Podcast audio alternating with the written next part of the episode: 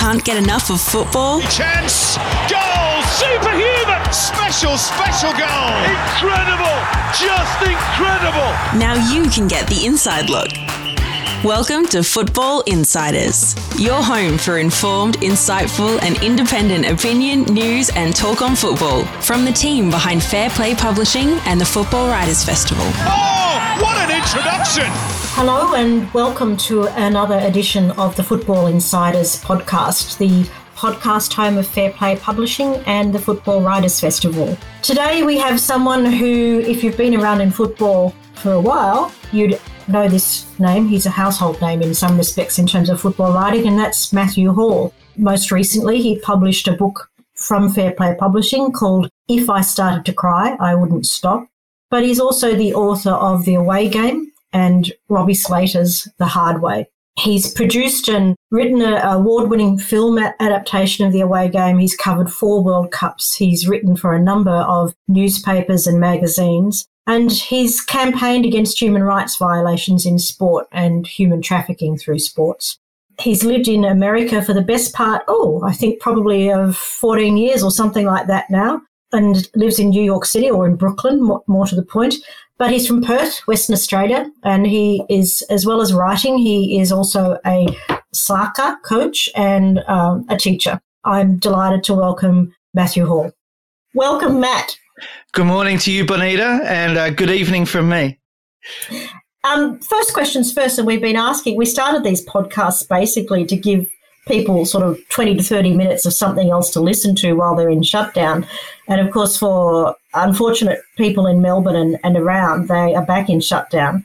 But you're sort of living in the epicenter of what, or what was the epicenter for some time of Brooklyn in New York. How are things in Brooklyn? Uh, well, it's uh, as a coronavirus survivor because I had it back in March for uh, for uh, 14 days of hell. I would recommend to everyone that they don't catch it, and uh, it's it's definitely not a hoax. It's definitely a real thing, and uh, it's not a very pleasant experience. Um, we in New York City are now in I think we're in the third, heading into the fourth phase of reopening. Um, people are walking around the streets, everyone wears masks. Uh, restaurants remain closed, except some restaurants have outdoor seating arrangements if they can have that. Bars are closed. Some stores are open. Uh, public transport is open. Some people uh, go to work in offices, but most people are still working from home. I'll see progress when schools reopen, but we don't know when that's going to happen in uh, September. There's a couple of different plans for that, whether kids will go to school for half the time and then uh, do half online or schools will remain closed. Um, but when schools reopen, that's when I'll see that we're, we're through the absolute very worst.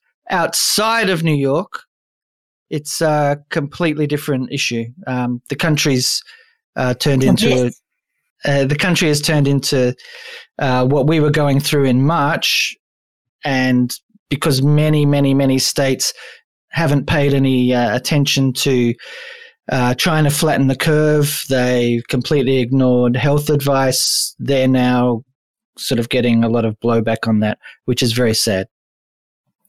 And what about? I, I, hardly dare ask this question, but what what about soccer? I mean, you're you're you're a coach um, what's happened there? Has there been any games at, or any training at all? Um, so at the top level, uh, the professional level, Major League Soccer um, is playing a tournament in Orlando, in Florida, which is um, a compressed season. They're doing a kind of like a mini World Cup. The National Women's Soccer League is uh, this weekend complete completing completed um, a tournament again.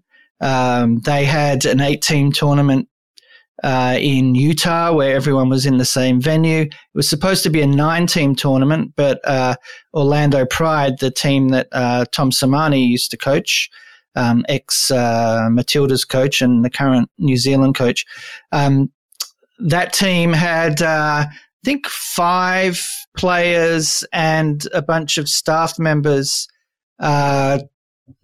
Um, test positive for the virus just before they were to leave for Utah. So they had to drop out of the tournament. Um, so at the top level, the seasons got turned into mini tournaments. At the grassroots level, it depends where you are in the country. In New York, uh, our club, Brooklyn City, has to follow uh, US soccer's reopening guidelines and then down to the regional uh, administration's guidelines. But we're allowed to run soccer camps rather than club training, which is kind of not a black and white distinction. But you can run day camps during the summer vacation, the school summer vacation, and several clubs are actually running uh, uh, soccer camps, which are day long training sessions, kind of with a lot of fun involved, and social distancing. So we can't play uh, games like 4v4 or 5v5 or 6v6, but you can do training exercises and training uh, games and have a bit of fun. So the kids can get out there and play a ball in a space, but we can't actually play games. So I guess you're doing that now then, because it is summer holidays there now. Yeah, so uh, for the past three weeks, our club Brooklyn City has been running camps, and um, uh, it's it's been very successful and very popular because kids want to play and parents want their kids to play, and uh, there's a lot of uh, health and safety standards that we that we have to meet and that we also meet um, from things like kids uh, uh, having to do basic stuff like wash their hands or sanitize their hands before they go into the venue, um, to wearing masks when they're not on a field, to uh, not going up and hugging their friends and uh, having a, a, small, we call them pods, like a group of eight kids um, that doesn't mix with any other groups uh, throughout the week. So um, it's it's a challenge, but it's definitely a challenge that's uh, that's worth meeting if it means that um, the kids can can get involved in the game and continue their love for it. We had um, uh, for three months, we the club was running uh, online training sessions. Um, so every day, a kid had an option to do a fitness uh, session with a coach from the club, and then twice a week they would do a, a, a we call it living room skills. So it could be done anywhere. Um, in a in a confined space with a ball, plus um, have a team meeting. So we're talking about uh, kids between the ages of 8 and 14, 15, 16. And for many of them, uh, football, soccer, playing is also a social exercise. So just hanging out with their friends online in a Zoom meeting, they talked about dogs with their teammates, which is very important. It's not just about being able to do 100 keepy uppies in your bedroom, yeah. it's about talking to your teammates and uh, having banter and, and things like that. And that was very important. Yeah, socializing through soccer. Absolutely. And it's yeah. one of the, the fundamental pillars of, of youth soccer is the socialization aspect. Yeah.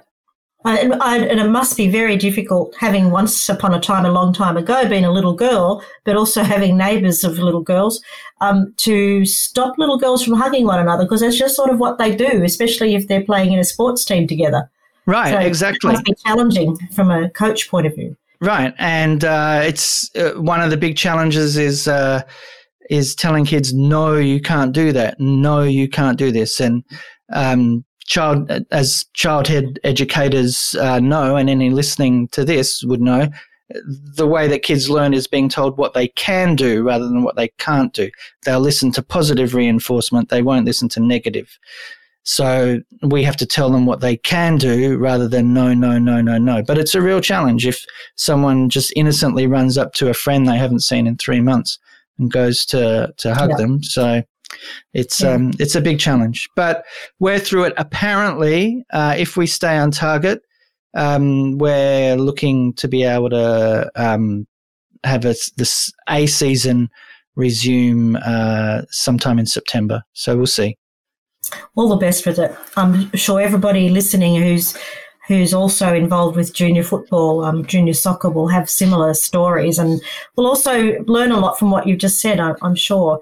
Um, particularly in Australia, Victoria is not likely to see is not going to see a season at all this year, which is right. really quite sad. Yeah. Right. Um, let's turn to your most recent book. If I started to cry, I wouldn't stop. I've got a. I don't want to sound like I'm name dropping, but I was talking with Lucas Neill the other day, and um, I actually held up the book to him as we were talking on Zoom, and I said, "Do you recognise this title?" And of course, um, he thought only for a few seconds, and he said, "I believe I said it." After that game, um, and he's and he actually, without even seeing that you were the author, he said, "I said it to Matthew Hall." So I, I thought that was a fantastic that he remembered. Um, where, when, and to whom he said it, um, which is a great segue into talking about your book and talking about that particular story and what, what brought you to put all of these stories together. Um, tell us a bit about that moment when he said that, and then we'll go on to other part, aspects of it. So, as uh, many of us remember, um, Australia bounced out of uh, the 2006 World Cup with um, uh, Lucas has probably uh, moved on a bit now, but w- with a tackle by Lucas Neill that had a bit of controversy around it. Um, and then for many of us, uh, for the Australian fans and the, the media industry and the players following uh, Australia at the 2006 World Cup, they all went home. Um, except I stayed in Germany to uh, continue working for Fairfax, which was the Sydney Morning Herald and The Age, um, uh, who I worked with for about 10 years. And uh, th- Lucas had told me after the game, I think I'm recalling this correctly, I will call you. So my decision then was, where's he going to call me? So I wasn't going to go to Australia. I'd planned a holiday in Greece after the World Cup. I wasn't going to go to Greece. And the catch was Fairfax had given us the, the journalists who were covering the World Cup Fairfax uh, mobile phones with a Fairfax number. And that was the number that Lucas had for me while we were in Germany. So before he got ushered off to a bus and uh, he knew that he was going to call me on the number he had for me in Germany. So I said to Fairfax, I got to stay in Germany because Lucas Neill, who the story of Australia's World Cup was now about, was going to call me. So I went to Berlin and I stayed in Berlin for about four days waiting for Lucas Neill to call. Goodness. it could have called at any moment. And yeah. uh, the great thing about Lucas Neill is he is true to his word he might be a bit slow on the uptake, but he is true to his word, and he did call, and uh, he apologized. Said, "Sorry, I couldn't get to you earlier, but I, I just wanted to uh, get some time between what happened." And then we had a an amazing conversation about what it was to be like in that moment, uh, that infamous uh, last minutes of the game against Italy, and how your whole life. Uh, works towards that point and in a second you think that everything's gone and what that summed up for me um, was a theory i've had about football for a very long time which is how it's on the field it's always decided by the most minuscule of millimeters that can decide a game that can decide a career that can decide what happens to a nation, in one case, Italy, and in another case, Australia. And there are so many forces and pressure, though, on those millimeters that the outcome can never be fully decided. So, so in that in that instance, Italy's history, the way Italy plays, the Italy's whole attitude, and then Australia being the the smaller country in the in the scope of a World Cup, and Lucas Neill being the player that he was, and Fabio Grosso being the player that he was, and then all these things all came together on that little piece of grass, and then as we went on and on and on and on and on, and spoke about that whole experience, Lucas Neill came out, and I think I probably asked him a question. I don't remember the exact words right now. I, it it could have been the old journalistic uh, question, how do you feel? Um, but I believe after we'd been speaking for a while, he said, if I started to cry, I wouldn't stop. And I think that to me summed up not just how many Australians who had followed football for so many years felt about that moment, but also how they felt about the whole experience of being an Australian player, an Australian fan, people who are emotionally invested in the sport. Now, that crying doesn't necessarily have to be a negative thing, it could be a positive thing, but it's just an outpouring of emotion about their belief in the sport. I think that's a fabulous point, and there are so many things that we could talk about, which uh, you could wrap around that quote, um, both on the field and off the field. Uh, your book, uh, if I started to cry, I wouldn't stop. Is is for those who haven't read it. It's a series of of short stories, um, which obviously includes the one we've just talked about. But there's a whole range. It starts with um, Mark Bosnich in 1996 and ends with Harry Kewell in around 2016 or something like that. Um, tell us. Uh, I mean, of, of all the, uh, you've had lots and lots of experiences, and there's some really funny stories and a couple of poignant stories with um, in there. Um, what stands out to you the most? I mean, you've had this really fascinating journalistic and, and writing career at, from football. What stands out to you the most, and in in that book? Oof. Um, I, I knew that there would be a question like this, and I didn't think about it in any detail. Um, I, I think one of the things I I enjoyed. Um, I was never a, like a match day reporter who would write a match report and file 400, 500 words on the whistle and tell you how great it was. Uh, Sydney Olympic against Marconi, or even um, Australia against Ser- Serbia at the 2010 World Cup, of which there's a story why I would never be a, a, a match day reporter. Um, if I could help it, I was covering um, Australia v Serbia at the 2010 World Cup for The Guardian uh, in the UK.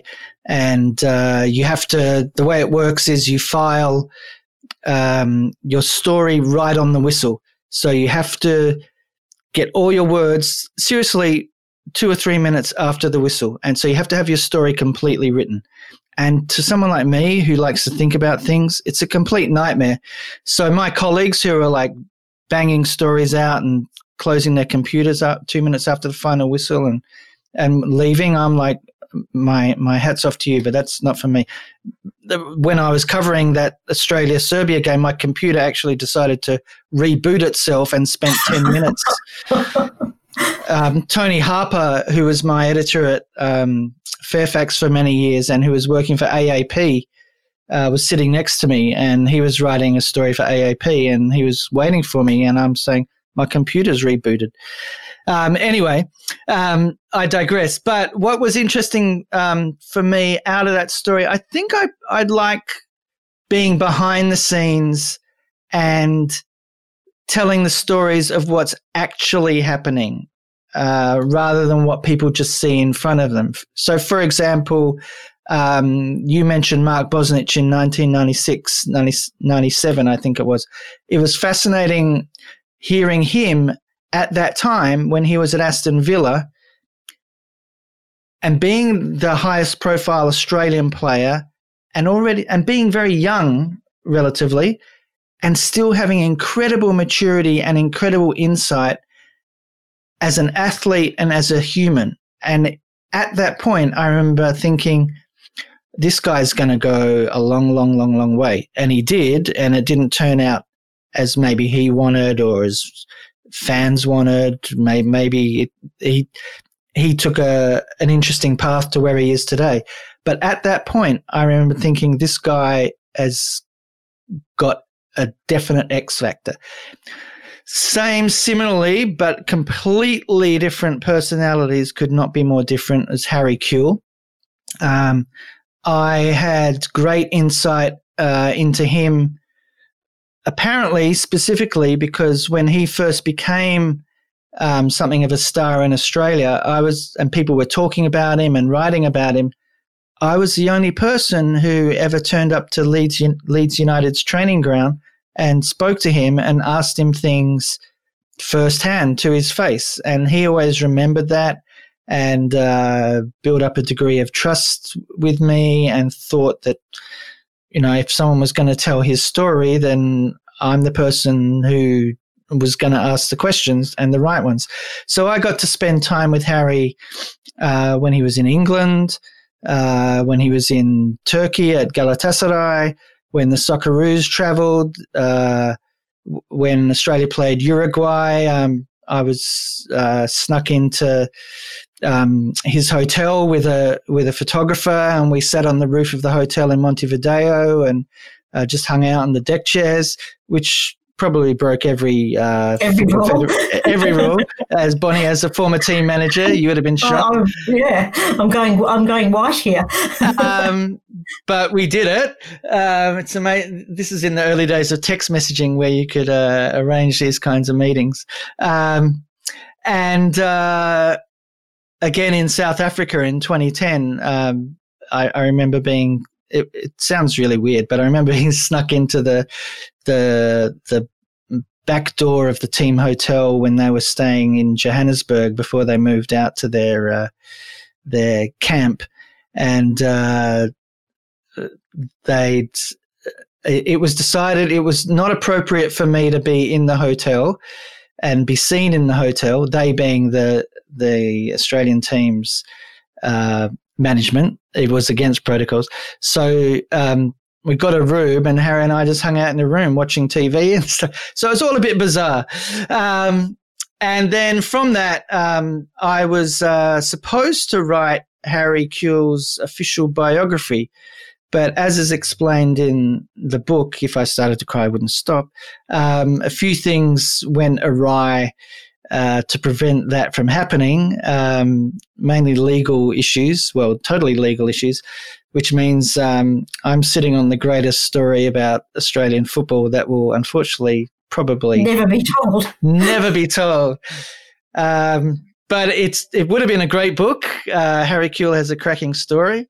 Um, he's uh, got a very good sense of humor, and uh, it would have been a good story. But one of the most other interesting stories, I think, in the book for me was when I spent time with um, Sydney United supporters in the in the nineties. They had a reputation as being awful people, and some of them were awful. But again, uh, I guess in a way like Harry Kewell, rather than just read about it and look at it on TV and shake my head at what I saw on uh, commercial TV stations of flares at Parramatta Stadium going off. I um, drove down to uh, Edensor Park and walked into the King Tom Club and said, "G'day, boys. How you going?" Um, to the Sydney United fans and said, "I work for a magazine. Uh, at the time, it was Rolling Stone magazine." Said, "I want to hear everything you've got to say about being a Sydney United supporter." So I spent the next couple of weeks kind of as a bad blue boy, uh, Western Sydney suburbs edition, and uh, it was a great insight into what was really going on, rather than uh, the the way that these guys were being portrayed in the media. So it was um, that to me um, is also a good experience. I think so. I think the reality, finding the reality when there's a circus going on, is is is what I enjoy and and what I uh, what motivates me to, to, to tell these kinds of stories. Yeah, which is what, what the book is. I mean, it's it's a series of stories which is really from behind the scenes. It's a it's a front row seat behind the scenes, um, and I think there's about forty stories in there all up, and it's a great read. And anyone I know who has um, bought the book and read it all say that it's just such a great little snapshot of Australian football history. And uh, no doubt, Matt, you've got more stories to tell. I mean, I, I, I, we've talked about this before as well. I mean, uh, so do I. There's so much that about Australian football that between us and others that we know, um, you could really write quite a volume out of it and be quite entertaining as well as. Um, probably you'd want to return to the title of your book. If I started to cry, I wouldn't stop. Um, but what, what are you working on at the moment uh, besides your other work as coaching and teaching? What what else? Um, well, um, I also wrote uh, a long time ago, um, 20 years ago now, The Away Game, uh, which was uh, the story of uh, Australian players who uh, went to Europe and uh, followed their dreams. And to me at that time, it was amazing that these teenagers, basically Australian teenagers, would pack up everything that they knew and they loved and head over to Europe to try and make it in uh, in Europe playing football. And some of them did, obviously. Harry Kewell, John Aloisi, uh, Mark Viduka, Mark Bosnich, and others didn't. Um, but they all had uh, incredible stories to tell. So at the time, um, there was this huge phenomena of so many Australian players leaving Australia and trying to make it at the, the highest, highest, highest levels.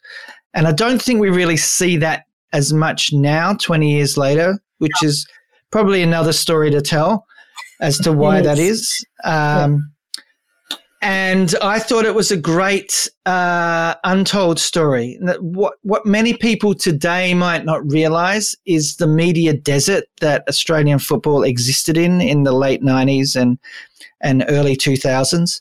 It these stories were truly not told. They did not exist.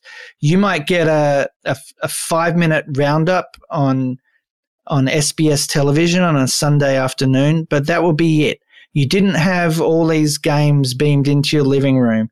You couldn't look on the internet to see what was happening. You, it just did not exist. I recall having to ring ring a ring a telephone number on a Sunday morning where you were charged something like a dollar a minute and Les Murray would ring read out the scores, bless him. Uh, I'm not sure how ma- how much of that my dollars per minute went to Les Murray, but um, I can probably think, considering all the drinks he bought me at other times. Um, but that was one of the only ways you could find out what Australians were doing in Europe. So I kind of made it a bit of a mission to tell this stories of these guys and went to Europe and uh, tracked them down, visited them at their clubs, visited them in their homes, and told the stories of these guys.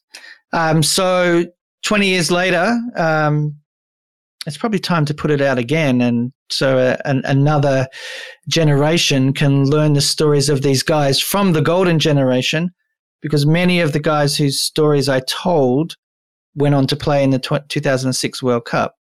Um, so those stories should not be forgotten, and uh, it'd be great for, for new people to learn those stories. And can I add, uh, we are republishing Matt's book, The Away Game. It is, it is a great read. It'll that was your out. cue. That was your cue. I, I, picked it up, and it, will be out before the end of the year, just in time. Can dare I say it for a Christmas present? Um, so The Away Game, look out for it from Fair Play Publishing. Um, Matt, we're just at the end of, of our time for the day, and one question I've been asking everybody, and I, I we will get around to actually compiling um, this list, um, but a playlist of what's a song that you're listening to, or piece of music that you're listening to at the moment. Ooh, um, listened to yesterday a New Order playlist because a little known secret. I was once part of New Order's uh, road crew. I was a stage manager on a tour of Australia in the 1980s. What a life! So if we if we look up something from New Order, um, we'll pick something out and play a few bars of it at the end of this. Sure, just, go right ahead.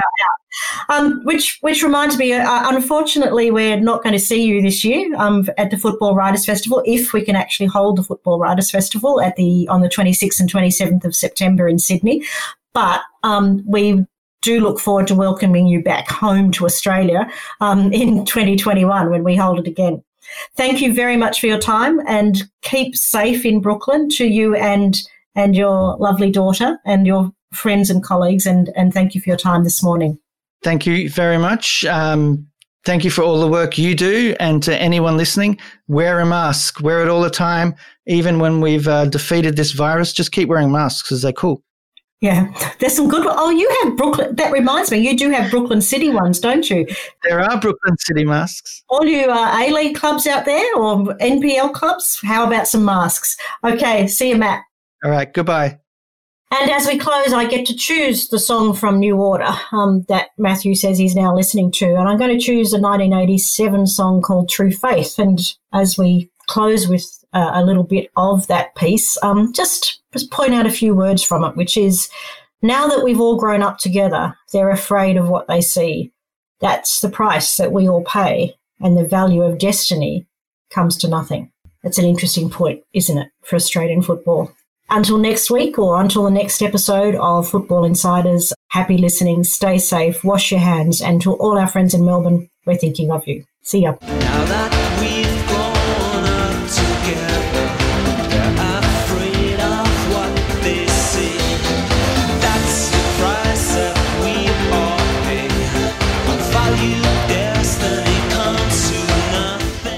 For listening to Football Insiders from the team behind Fair Play Publishing, home of the Football Writers Festival. Be the first to get inside access by subscribing. And to get more, head to fairplaypublishing.com.au.